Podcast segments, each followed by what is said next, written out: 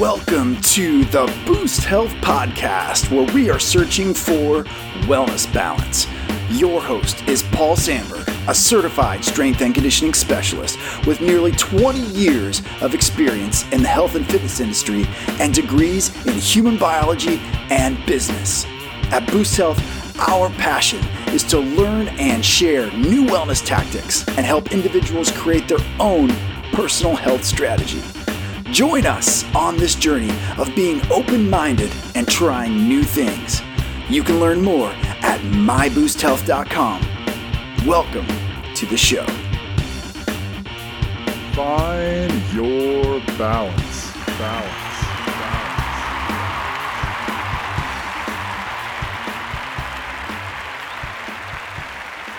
Find your balance. That is our goal here at Boost Health. Welcome to episode number 59 of the Boost Health podcast. I'm very excited to launch this episode with super special guest, Dr. Lance Dodes. I recently read several of his books about addiction and was blown away.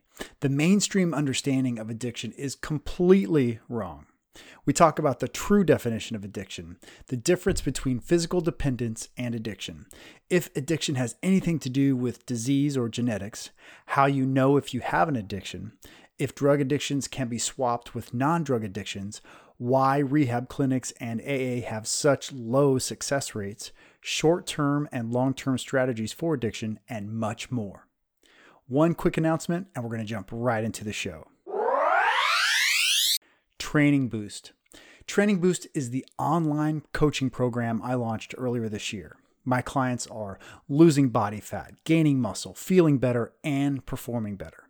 The Training Boost program allows me to design programs for individuals' goals, abilities, and equipment access, even if you have no equipment.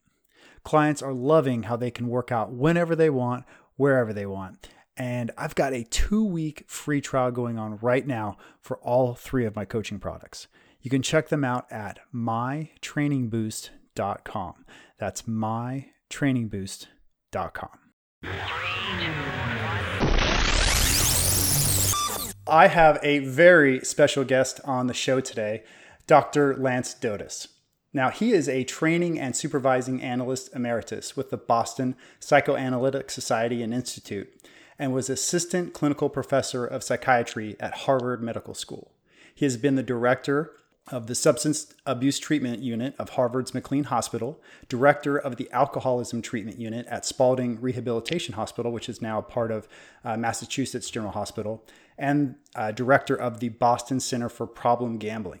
For many years, he chaired the discussion group, The Psychology of Addiction, at the fall meeting of the American Psychoanalytic Association. He is the author or co author of a number of journal articles and book chapters about addiction. His books, The Heart of Addiction, written in 2002, Breaking Addiction, a seven step handbook for ending any addiction, written in 2011, and The Sober Truth, written in 2014, have been described as revolutionary advances in, in understanding how addictions work. Dr. Dodes has been honored by the Division on Addictions at Harvard Medical School for distinguished contribution to the study and treatment of addictive behavior and has been elected a distinguished fellow of the American Academy of Addiction Psychiatry. He has been invited to speak about treatment of addiction uh, at symposia all around the country. And thank you so much, Dr. Dodes, for joining my little show today. I really appreciate it. It's my pleasure. So you can now add to your very impressive resume that you've been on the Boost Health podcast. So you have to make an edit to that uh, directly after. yeah, just teasing. Um, so I read your book, The Heart of Addiction and The Sober Truth, and I was particularly moved by The Heart of Addiction, the seven step handbook. And it's funny because I like to listen to books on uh, Audible while I go for my evening walks. But this book was so good and it hit home for me so much that I had to I had to make sure I was sitting down and listen and take notes at the same time because it, it, was just perfect for what I needed. So um, it just speaks to how good it was. Uh, so I have lots and lots of questions. Um, you're a really busy guy. We ha- we have a limited time, so I'm just gonna jump right into the questions here.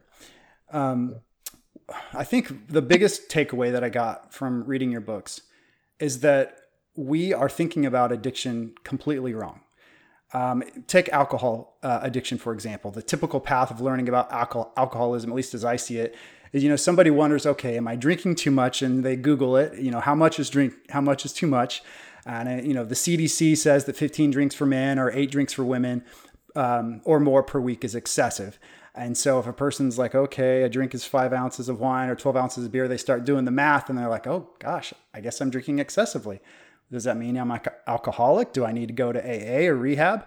And I think what might be surprising and interesting to people is to hear your definition of addiction and how it's much different than sort of the mainstream addiction propaganda. So, can you share sort of your philosophy and definition of addiction? Sure. Uh, the first thing to understand is that addic- the word addiction is used in two completely different ways. So, uh, and they're often confused. One way is to mean physical addiction. That is, a property of your body it's really not a property of the drug. So some drugs uh, produce a reaction so that we become uh, habituated to them. We don't react anymore when you take the same drug. So you have to increase the amount to get the same effect. That's physical addiction. And then when you withdraw the drug, once you're physically addicted, you have a reaction called a withdrawal reaction. That's physical addiction. It has absolutely nothing to do with addiction, with the other form of addiction. For example, you can take uh, anybody and physically addict them to alcohol. That's easy to do. Just have them drink uh, a lot for a week or so. Their bodies will be adapted and they'll be physically addicted. And then if you take them off it, are they now alcoholics? Of course not. It has nothing to do with the fact that you've had a physical addiction. So, what addiction is really about is what makes you do it, not the drug. After all, there are lots of things that are addictions that don't even involve drugs gambling, running, eating, lots of things like that. So the key is to understand the psychology of it. What drives people to do it? Why do they do it? Which is also a very helpful uh, way of thinking about it because that way you can figure out what's behind it and work it out, and then you don't have to have the problem anymore. So that would be the short answer. If you if you uh, have an if you have an addiction or if you're not sure and you want to find out, the answer will be if you have to drink, not because you want to drink or you like to drink, but if you have to drink, especially in times of stress, that that's your solution. The chances are this is not social drinking anymore. This is something that you are doing to solve a problem. Right, right. I, in your book, one of the best examples you gave that just put a light off in my head was the example of Vietnam veterans being addicted uh, quote unquote to heroin, I believe it was. And heroin in our society, like, oh gosh, you think of, you know, somebody that's, you know, homeless and, you know, doing heroin on the side of the street and in really bad trouble. But your example that you gave was these Vietnam vets got hooked on heroin over in Vietnam and they came back and the they got off for the most part almost every single one of them didn't do heroin anymore because it was just as you just said it was a physical addiction. They didn't have any psychological dependence to it. And i was like oh gosh that makes so much sense. Sure sure. And that was a famous study by a woman named Robins out of uh, washington university in st louis. Um, the other important part about that is that not only is physical addiction not important, it's not that it's not a real problem, of course it is, but that's not what addiction is about. But it, the other important part of that study is that it, it shows that the current thinking, the, the, the widespread idea that addiction is a brain disease, something that's was promulgated by some people at the National Institute of Drug Abuse, that's wrong. And that evidence shows it the uh, the brain disease idea is that if you drink enough, your brain changes. So you have a permanent change in your ability to respond to, let's say, alcohol. And so you will always crave the alcohol. You will not be able to stop using it forever. That's the brain disease idea. It's completely untrue. if you look at the Vietnam study, all those people should have had a brain disease. There were tens of thousands of them who used heroin in Vietnam they should have all had a brain disease and they shouldn't have been able to stop using. But they over over 90% of them did. So it's not true. And there's plenty of other evidence against that idea, including the fact that there's absolutely no evidence in humans for it. There's uh, the studies were done with rats. So it probably does is true for rats, but for humans, that idea doesn't apply. Yeah, we have a little bit of a different brain than a rat does. Much bigger. The rats brain is about the size of your thumbnail. Right. And, and you mentioned too, so it's a, it's not a disease, it's not a brain issue, and you also mentioned in your book that there's some research where they're trying to point to it being some sort of genetic trait issue, but you you're saying that you're not seeing it as that either. Well, here's the problem with the genetics. If you there's there are genetic effects in almost everything without there being genetic illnesses. So one way, there's a lot of data, but I won't go into it. But if you look at people who have the same genes, identical twins, they have exactly the same genes. If one of them has alcoholism, the other one should. Right. In fact, the odds are the other one does not. There's a 60% chance, at least, that the other one does not have alcoholism. Exactly the same genes. So, is could there be any genetic factor? There's a genetic factor for almost everything, but it is not a genetic disease. And uh, besides the twin evidence, there's a ton of other evidence uh, from uh, uh, other studies that show that it's not. So that's that's good news, unless you're using that as as your excuse that you've got a bad brain or bad genetics or some sort of disease. Sorry, folks, it's actually a psychological issue. People don't like to hear that it's a psychological problem because they think it's an insult. Right. But let me let me say that when I say it's a psychological, it's it's not so much an issue; it's a solution. It's a uh-huh. symptom. That's all it is. And the next thing that's important to say is if you are not ashamed to, uh, let's say, compulsively arrange things on your desk, if you have a compulsive behavior like that, or you have to keep everything neat, or you have to clean the house a lot, something like that, um, that's a compulsion. It's a psychological symptom. Who cares? I mean, it's important to you, but it's not doesn't make you a bad person. Addictions are exactly the same as compulsions. Right. They're just they're just compulsions to do things that we call addictions. So if you're and, and one of the reasons, one of the pieces of evidence for this is that people switch between compulsions and addictions. One of the cases I wrote about in one of my books was a woman who uh, was uh, addictively using, I believe it was Percodan, it was one of the opiates, and she stopped using them, but then she couldn't stop herself from cleaning her house. Right. So she substituted one for the other. That's not unusual. For example, it's commonly seen in people going from drug addictions to gambling addiction, uh, which is, by the way, called compulsive gambling. So switching between what we call a compulsion and what we call an addiction just happens all the time because they're the same.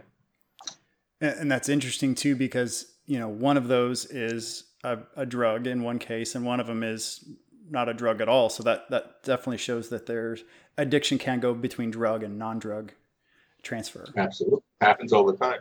Yeah, and you brought up a good point too. Like we, uh, you know, saying it's not a psychological problem. That's a good point, and I'm still trying. I just read your book books a few months ago, but I still am trying to change the way I think about addiction. And and and we call people addicts, and that may, may, may not even be the best word, just because people associate it with negativity, right? right?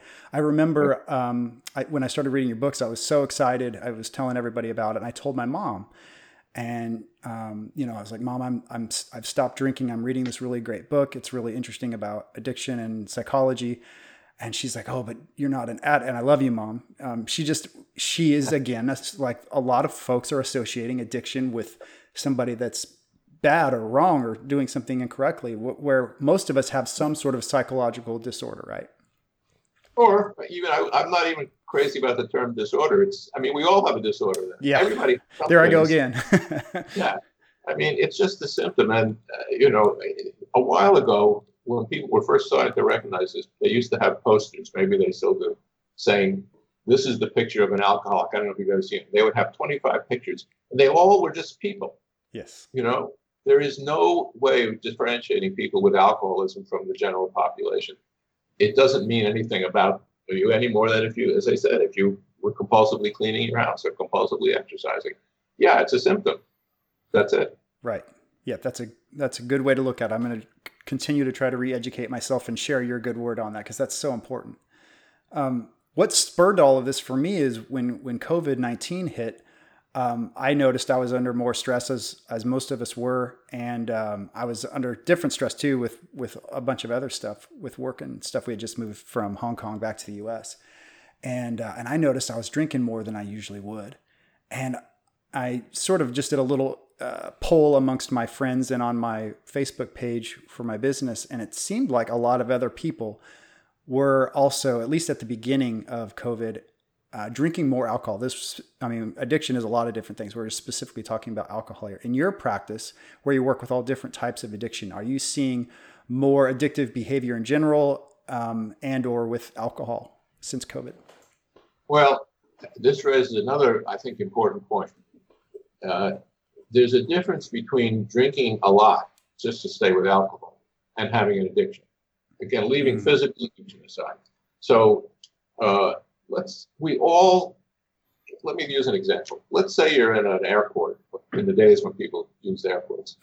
let's say you go to an airport. Now you've heard you're waiting for your plane. You get a notice that it's five hours delayed, and there's a bar there. You don't have alcohol, but you, you, there's a bar there. So you go over to the bar and you have a drink, or maybe a couple of drinks. Is that alcoholism? Well, obviously not. You are you, you are doing something which will help you to get through that time. It doesn't mean it's a symptom. It's not a symptom. It's just that you're doing something that makes it, in a certain crazy way, a certain amount of sense at that point. In fact, it's just it's it's just like the soldiers in Vietnam. Why did they use heroin? Well, they were in Vietnam. Terrible experience. It was frightening. It was horrible in many ways. Their friends were dying. It was horrible. So, in order to manage that feeling of, of being trapped in this situation, they used heroin. When they came back to the United States, they didn't they weren't in Vietnam, so they didn't need the heroin. So it was never addiction. Now, what's the difference between them and the people who really do have an addiction? Well, if and there were a, small percent, fewer than nine, fewer than ten percent of the of the soldiers actually did continue. So why did they? Well, they maybe had they may have had a, a, a true addiction. Their use of the drug was because they were solving an emotional problem. It wasn't an external problem. It wasn't because they were in Vietnam. The Vietnam was inside their heads, you might say. Right. So they were trying to resolve something. So, uh, getting back to COVID 19, we all are, are under a lot of stress because of that and, and other things. So, I, yes, you expect that there will be more depression. You expect that there will be more ways that people try to get out of this feeling overwhelmingly helpless, which we all feel um, by doing something like that. But it's because of the external circumstance. It's not because we need to resolve a feeling of helplessness that's just coming from us. Oh, interesting. Interesting. Okay. And I want to talk. You, your book, The Sober Truth, really opened a lot of eyes, I think, to folks about, you know, the success of AA and rehab centers, both.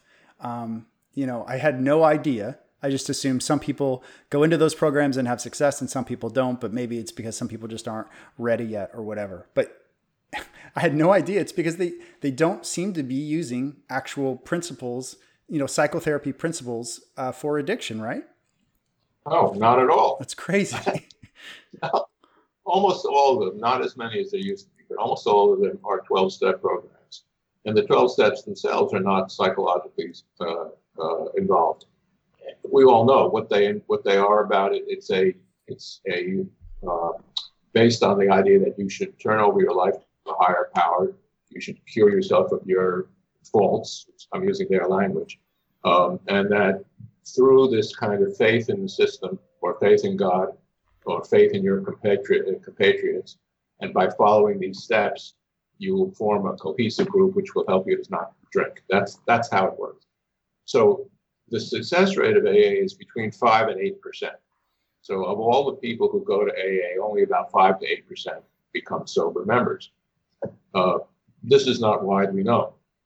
Uh, so, that's not a surprise because the way it works, when it works well, it works like a grief group, for example. Grief groups are good things, they are supportive. You feel better because you have a community that cares about you and is, shares some of your concerns. That's what AA offers. But if that's not enough for you, which it isn't for over 90% of people, and why should it be? Because the problem has nothing to do with that. Then uh, you're not going to get better in AA. The rehabs also work on 12 steps. Uh, they generally tend to have not not have well qualified uh, therapists on their staff. They have al- alcohol counselors who mostly know the 12 steps of AA, and that's about it. Uh, so their success rate is also awful, completely awful. In fact, they don't study it. There was there were early studies of it, and they stopped studying it because the results were terrible. So uh, what they now do is they compete with each other for luxury items. You know, with we have gourmet chefs, none of which has anything to do with addiction. And the problem with the rehabs is that they are extremely expensive, the famous ones. They can charge up to $90,000 a month. Uh, passages in Malibu charges $90,000. It's a complete waste of your money, uh, which you could better use to get qualified good help on the outside. Sometimes people need to go in, but that's usually just because their, situ- their situation has deteriorated, they need a break. Nothing wrong with that. Right. But to spend 30 days there's nothing magical about 30 days, of course. To spend 30 days spending money that you need and it's important to, to live your life, and then come out and relapse, which almost everyone does, is is terrible. So, well, folks should start by reading your books and understanding what addiction really is, and then I would say if they need more help, um, they actually need to go to a therapist like yourself who actually has been trained in addiction therapy, wouldn't you say? Yes, although uh, the bad news is that there are not too many of us. Uh, That's just... And I, I, feel it's, I'm sorry for, to say about my field, I know lots of people who are really fine therapists in every other way. But when it comes to addiction, they throw up their hands, they say, go to AA. Mm. Just terrible. It's a, it's a kind of abandonment. So uh, I have, through not only my books, but also academic papers and talking to groups around the country, I have done my best to try to let my colleagues know about how to do this, and lots of them do. But I would say if you are looking for a good therapist, uh, you have to you have to screen them. So even if somebody is otherwise a good therapist, I would ask them if I have an addiction that's part of my troubles, how are you going to treat that? Right. And if they say, well, go to see the addiction counselor and we'll talk about everything else, stay away. yeah, right. right. If they say, I'm going to integrate it, because it is integrated, it's just a symptom of what bothers you. So when you understand the things that are going on in your life that are really emotionally important, you will understand why you have the addiction.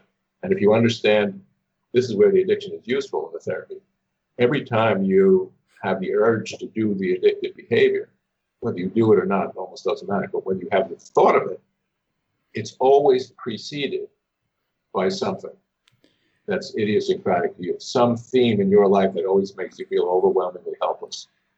So you can use the addictive feelings to learn about what's most, what you are most sensitive to. And you can learn, when you learn about yourself, you will also be able to predict when the addictive feelings will come on. So that's the sort of thing that you would hope a therapist would do. So, uh, you know, I would shop around, make sure that you have somebody. It would be nice if they knew my academic papers or read my books. But even if they didn't, if they are, as long as they are going to think about addiction as just another compulsive behavior that needs to be understood, then that's who I would pick. And you you alluded to what I think you call the key moment, right? Where if you realize, you know, you're you're not dependent on the drug physically, it's uh, it's a psychological issue where you're you know maybe you have social anxiety or something like that every time you're in a social situation you feel like you, you want to have whatever that addiction might be um, so sort of doing the introspective work and finding what you call which is great the the key moment um, i think that's sort of the hard work and the real introspective work when you actually are thinking in your mind and doing the hard work and figuring out what are those things that trigger upstream um, the addictive behavior down the road. Right. And after you do, you know, it's hard to do with one episode, but mm. if people get used to doing this, eventually everyone sees that there is a theme to all the things that lead them to have to think of having a drink. Each individual episode is slightly different, but there's a theme. For example, um, uh, I often use this example when I'm describing, I haven't even talked about the, the way I understand addiction, but I often use this example. A man who was standing on a street corner waiting for his wife to come became extremely frustrated. He had alcoholism, but he hadn't had a drink for six months. And he was so overwrought, he went into a bar and had a drink. So when I talked with him about it, um, I wanted to know when he felt started to feel better. And he first he started to say, "Well, I felt better at drinking," but then he thought about it and he said, "You know, I actually felt better, started to feel better before I even had a drink when I ordered the drink." And then he thought some more. He said, "You know, I think I started to feel better when I walked in the bar." And finally, he pushed it all the way back in time, and he said, "The moment that I really started to feel better." Was when I was standing on that corner and I decided to get a drink. Hmm. So that's the key moment because the key moment is the point that you decide or that you first think about it. So the, the advantage of identifying that is because now he can look back. The fact that he drank later and maybe the results of the drinking, that's really not so important. We're interested in the cause of it, not the result. So at that key moment, something had triggered him. It obviously was that he was waiting for his wife, but what we needed to understand was why that was so important. Well, he felt overwhelmingly helpless there mm-hmm. because it's nothing, he, he, he, was helpless in a certain way. What could he do? This is in the days before cell phones. He couldn't call his wife. He was stuck there waiting for her. So, if he had many examples in his life where he thought of drinking or did drink, he would eventually discover that they all had some component of feeling overwhelmingly helpless, and that it all had to do with the same kind of thing. Now I'll jump to the end with him. I'll tell you, he was a man who, when he was a child, he had two parents who they cared about him, but they both worked, and he was an only child. And he would come home from school, and he was a latchkey child. He had he, the key was left under the mat for him when he came when he walked home from elementary school. He opened the door and he went in the house and he had to wait for several hours in, in what seemed like an enormous and empty house waiting for his parents to come home. Waiting for him was very important. Mm. It meant not being cared about, not being loved. It's just his experience as a child. It was an ongoing trauma for him. So fast forward 30 years, when he was standing on that street corner, he felt overwhelmed by having to wait. Okay. So that's the kind of thing that he would eventually learn. And so, in other circumstances where he felt similarly frustrated, they wouldn't all look exactly the same, but they would all trigger the same kind of emotional issue for him. He would know when he started to think about drinking why it was that he was thinking about it. And even better, once he learned the theme, he could anticipate it. He would know that in certain circumstances that he was going to be in, exactly that kind of thing would be reawakened. This is before it even happens. So he would say, that's a time when I'm going to be at risk of drinking, which gives him a chance to do something about it. He's not overwhelmed. So I'll just be quick. I know I'm running over a little bit, but it's okay. I, I just want I just want to get my other two points in. Yeah, please, please. So the first thing that we figured out was that the the uh, purpose, you might say, for the symptom of addiction uh, is to reverse overwhelming helplessness. Like this man, he was helpless until he decided to get a drink. Once he decided, I mean, in reality, he was still helpless, but emotionally, he wasn't helpless. He wanted to do something, he needed to do something in his own power to make himself feel better, and he did. So that's why at that key moment, he felt relieved.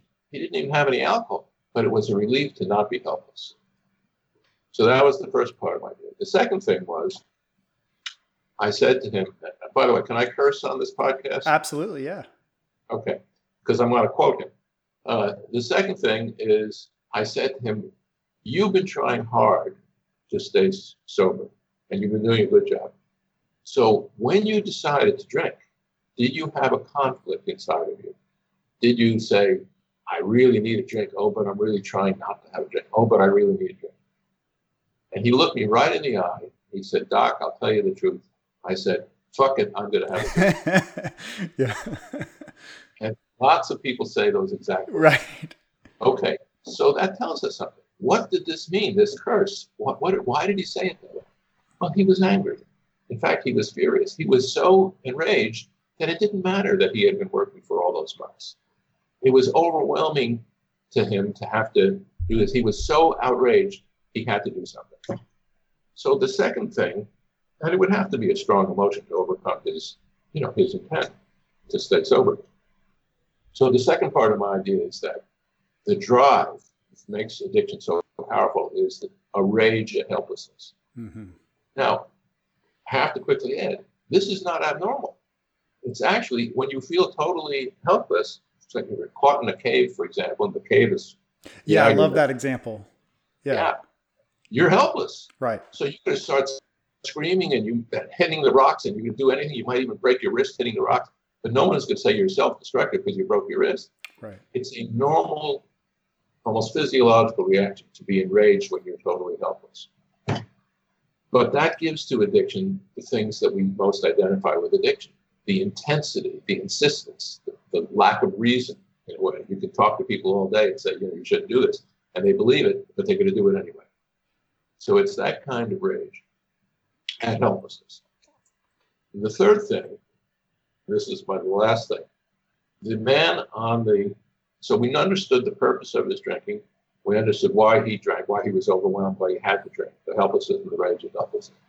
But there was one more question. Why did he drink though? What about the drinking itself? Why did he have to go drink? Okay, well, to answer that question, we have to go back to the beginning. He, I said he was helpless, right? Because he he, couldn't uh, he couldn't uh, have contact his wife. But was he helpless? Actually, he wasn't. He could have left, right? He could have said, "Well, the heck with her. I'm going to go get in the car and drive home. I'm not waiting for her."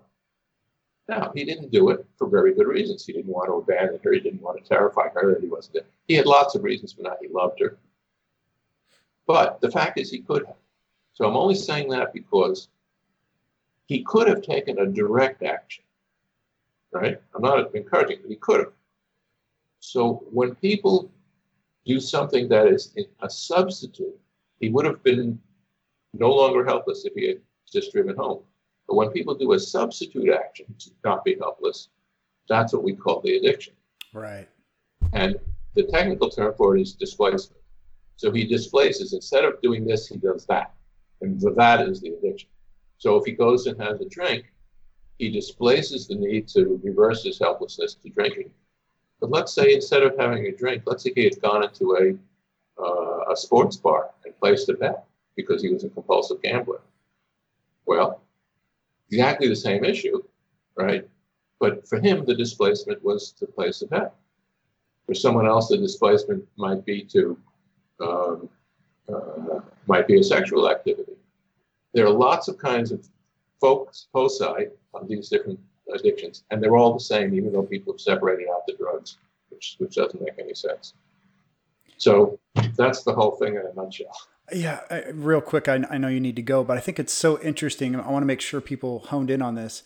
The gentleman you were just giving the example of, he felt better when he was just thinking about going to get a, get a drink. I think that's so interesting. I think that shows you the difference between the psychological and the, the physical. It's almost like we need a separate definition for physical addiction and psychological addiction. Maybe that would help. Absolutely. The fact that we use the word addiction for both is a terrible problem. Yes, yes. Uh, so if we could try to avoid it by using the word dependence for the physical, we can say you're physically dependent. That's fine. And reserve addiction for what it's really, but it's too late to change it. Yeah, it's too many years. And then the last thing with that gentleman, just to sort of leave on a good note, I know he was a client of yours. You know, his short term strategies were obviously to find out what that key moment was, which for him was having to feeling uh, helpless when he had to when he had to wait in situations. It sounded like. And the short term solutions are things that you can actually do. In his case, I'm not recommending he would have left, but let's use him as an example. For him, if he had understood all this, next time he was on the street corner, he might have said, okay, I'm feeling helpless again. I know why, but I still feel helpless. So I do need to do something. It's important that I do something to not feel helpless. Mm-hmm. Okay. But he had lots of choices. For example, he didn't, he was a guy who didn't tend to uh, get into arguments with his wife. He tended to say, okay, you know, you're, you're late. I can't do anything about it. But he could have composed a little speech to give her about how angry he was. He could have he could have uh, uh, made up his mind to say to her, "Okay, here's what I'm going to do next time. I don't ever want to have to wait for you again. Whatever." You know, he could have done something like that. He could have planned ahead in another way. He could have said, "I'm never going to be in this position again because I'm going to change my schedule. I'm not going to things like this with her. She's never going to go off and go shopping when I'm doing whatever. Yeah. That's a short-term solution. He finds another way, and people, there are always other things you can do. Um, of course, in the end, for some people, it's enough to just having it understood so they don't feel helpless because they know what's going on. But that's the short term. The long term is you work it out. You get into a good therapy, and for him, it would have been, and it was, over time to work out his strong feelings about having been abandoned as a child. That's a longer term solution. When he got that resolved, he didn't feel so helpless in that kind of situation anymore. That's amazing. I mean, that it's it's so empowering, isn't it? I mean, yes, you know, he needed to come and talk to you and he needed to understand the psychology behind it, but after that, you know, he's empowered. Like he recognizes the situations where he feels hopeless and he can share that with you know some of the close people in his lives to maybe help him avoid those situations but i mean instead of a situation like aa where you're told that there's no hope you know you're a slave to this addiction whatever it might be for the rest of your life your strategy and philosophy is there's hope. Like i can be empowered here. I'm not a slave to this. Once i recognize the things that trigger it I, I can be in control. And that's for me and that's the way i've been my whole life like it's all about control. If i can have control of situations it, it really helps a lot so thank you, Dr. Dodes. I know you've got to run. You're a busy man, and you took time out of your schedule to share your expertise with us. Thank you so much for your time. Where should everybody go to learn more about your books, to buy your books? I know they're on Amazon and, and Audible. You've got a website too. Yeah, well, uh, there are two ways. I mean, I have a website which is, uh, I think it's now called Dr. Dr. Lance Dodes, Dr. Lance Dodes dot com. I believe that's right. I'll put the uh, link to your website and to all your books in the uh, show notes and uh, the video cast notes, but uh, please. Yeah, and the books are all available on uh, Kindle or paperback and audio and that sort of thing. Um, and they so and they're all on Amazon. So if you look up, uh, you can look up my name, or you can just remember that it's the first book is called The Heart of Addiction, H E A R T, The Heart. The second one is called Breaking Addiction, and the third one is called The Sober Truth anyway, so I hope they're helpful.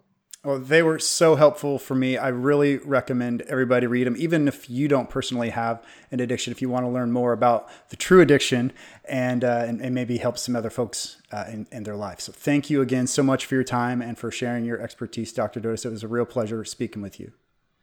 Thank you. Bye bye. Bye bye. Thank you all very much for listening to the show today. Also, thank you to my special guest, Dr. Lance Dodes, for joining the show and sharing his expertise. A few things you can do to help out Boost Health if you would be so kind. Please subscribe, rate, and review the podcast in your podcast app. Leave a review on the Boost Health Facebook page, subscribe to the Boost Health TV YouTube channel, and follow My Boost Health on Instagram, Twitter, and Facebook. Also, don't forget to check out Training Boost at mytrainingboost.com to start your two week free trial. You can also visit the Boost Health website at myboosthealth.com for links to everything, along with more motivation and information. Until next time, this is Paul Sandberg for Dr. Lance Dodes saying goodbye and find your balance.